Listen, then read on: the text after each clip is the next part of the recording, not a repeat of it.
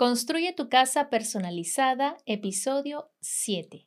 Mi nombre es Sandra Raven y te doy la bienvenida a este episodio número 7 del podcast Construye tu casa personalizada.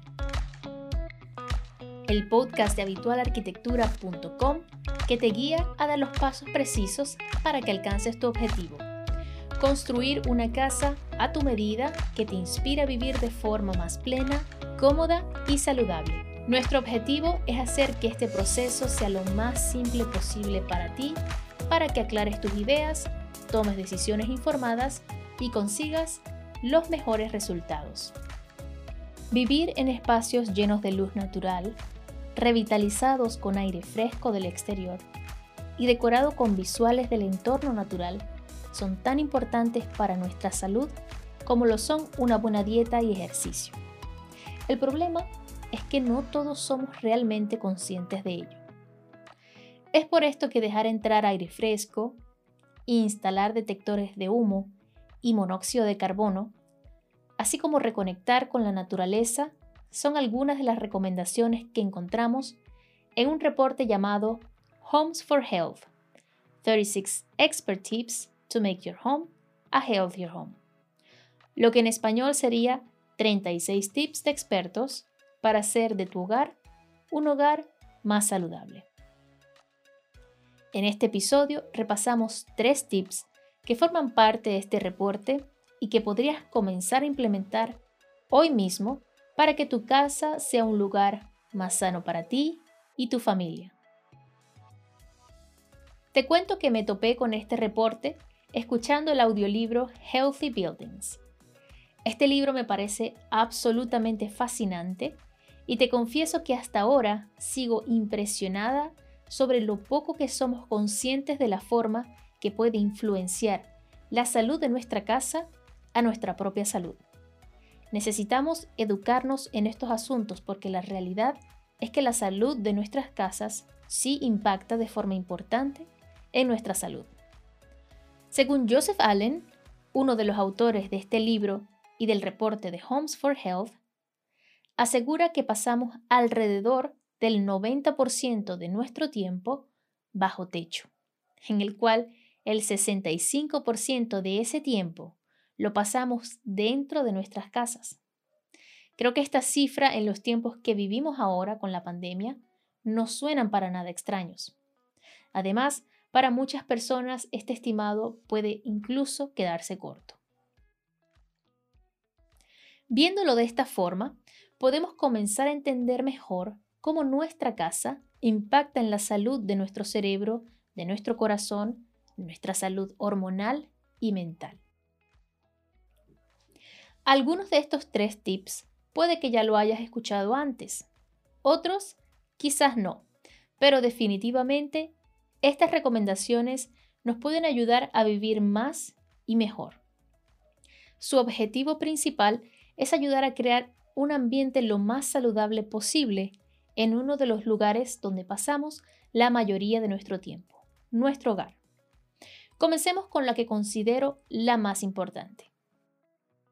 Tip número 1. Dejar entrar aire fresco. En el interior de nuestra casa se pueden acumular altos niveles de humedad, gases tóxicos, polvo y otros agentes contaminantes según este reporte que te menciono en la introducción, en el aire interior de nuestra casa puede haber entre 2 y 5 veces más concentración de contaminantes comparado con el aire exterior. ¿De dónde viene esta contaminación? La contaminación dentro de un hogar viene de las actividades que hacemos todos los días, de los materiales en muebles y alfombras y hasta de algunos materiales de construcción. Entre estos contaminantes encontramos los llamados compuestos orgánicos volátiles, gas radón, exceso de humedad, productos de combustión, humo de tabaco, etc. Para proveer de aire limpio el interior de nuestra casa, es necesario que ingrese suficiente aire fresco del exterior y que el aire sucio del interior pueda salir. Entonces, ¿qué puedes hacer? Abre las ventanas de tu casa lo más frecuentemente posible y deja entrar abundante aire fresco del exterior. Si tu casa tiene aire central, es buena idea intentar aumentar la cantidad de aire que éste toma del exterior. Si tu casa tiene ventilación mecánica forzada, asegúrate de tener filtros de aire eficientes y cambiarlos cada 3 o 6 meses. Veamos ahora el tip número 2, instalar detectores de humo y monóxido de carbono. Todas las casas deberían tener detectores de humo y de monóxido de carbono. Según healthychildren.org, el monóxido de carbono es un gas tóxico que se emana como subproducto de electrodomésticos, calentadores y automóviles que queman gasolina, gas natural, madera, aceite, querosén o gas propano. No tiene color, no tiene sabor ni tiene olor. Es por esto que también es conocido como el asesino silencioso. Cada año cerca de 20.000 personas son atendidas en las salas de emergencia por intoxicación por monóxido de carbono y casi 500 personas mueren a causa de ello. Esto ocurre cuando este gas tóxico no se quema por completo o cuando no se ventila el espacio de forma correcta. La concentración puede llegar hasta niveles mortales, sobre todo en invierno, cuando la temperatura baja y utilizamos calefactores durante horas dentro de nuestras casas.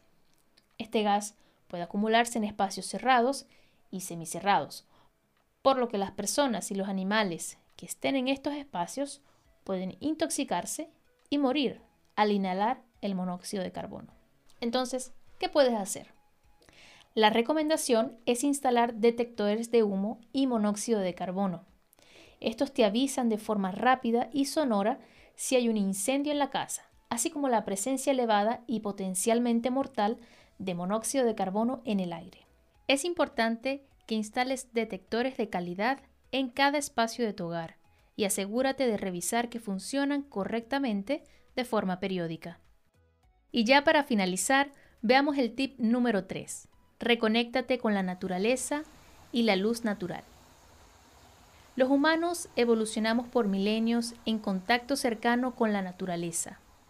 Hasta hace muy poco cambiamos esto por un ambiente encerrado entre cuatro paredes y un techo. Y claro, este refugio es totalmente necesario, pero aún así no podemos ignorar la necesidad de ese lazo cercano que necesitamos con el entorno natural exterior. Múltiples estudios realizados en hospitales, oficinas y escuelas han demostrado cómo la exposición a elementos naturales están conectados con la disminución de la presión arterial, depresión y ansiedad, así como con un aumento en la habilidad para concentrarse, recuperarse de un episodio estresante y soportar mejor el dolor. Es así como la luz, las visuales, materiales, formas y texturas naturales nos recuerdan el mundo exterior y nos hacen sentir mejor dentro de nuestras casas. Esto estimula y aumenta nuestra productividad y felicidad. Existen elementos naturales, directos e indirectos que podemos utilizar para recrear el ambiente natural exterior en el interior de nuestro hogar. Elementos directos pueden ser las plantas o vigas de madera y los indirectos Pueden ser texturas y colores que imitan lo que encontraríamos en la naturaleza. Además, es necesario asegurarnos de mantener un ciclo circadiano saludable. Este ciclo natural o reloj biológico se regula con la luz natural, produciéndonos somnolencia al terminar el día a medida que oscurece. ¿Qué puedes hacer entonces? La recomendación de los autores de este reporte es recibir el día abriendo las ventanas para dejar entrar la luz. También es importante terminar el día descansando en oscuridad para que nuestro ritmo circadiano funcione correctamente. Otra cosa que puedes hacer es incorporar plantas en el interior de tu casa. También los muebles que escojas para decorar tu hogar pueden ayudar a reproducir las formas orgánicas que encontramos en un ambiente natural. Por otra parte, es preferible incorporar texturas y fibras naturales en muebles, cortinas y alfombras. Y en el caso de paredes sin ventanas, también es buena idea colgar cuadros con escenas de la naturaleza o instalar papel mural decorados con flores y hojas en paredes estratégicas. Como ves, estas recomendaciones las puedes comenzar a implementar sin necesidad de hacer remodelaciones ni grandes cambios. Acciones sencillas como abrir las ventanas para ventilar tu casa pueden generar un gran impacto en la salud de tu familia. En los próximos episodios tengo pensado profundizar un poco más sobre cómo aumentar la calidad del aire en el interior de nuestras casas y más estrategias que puedes implementar desde el inicio si estás pensando en diseñar una casa desde cero. Y hasta aquí el podcast Construye tu casa personalizada. Si te gustó, gracias por compartirlo. Te espero en el próximo con más contenido diseñado especialmente para ti una persona que quiere darle un cambio a su vida con una casa que lo inspire y lo motive a vivir una vida más plena, cómoda y saludable.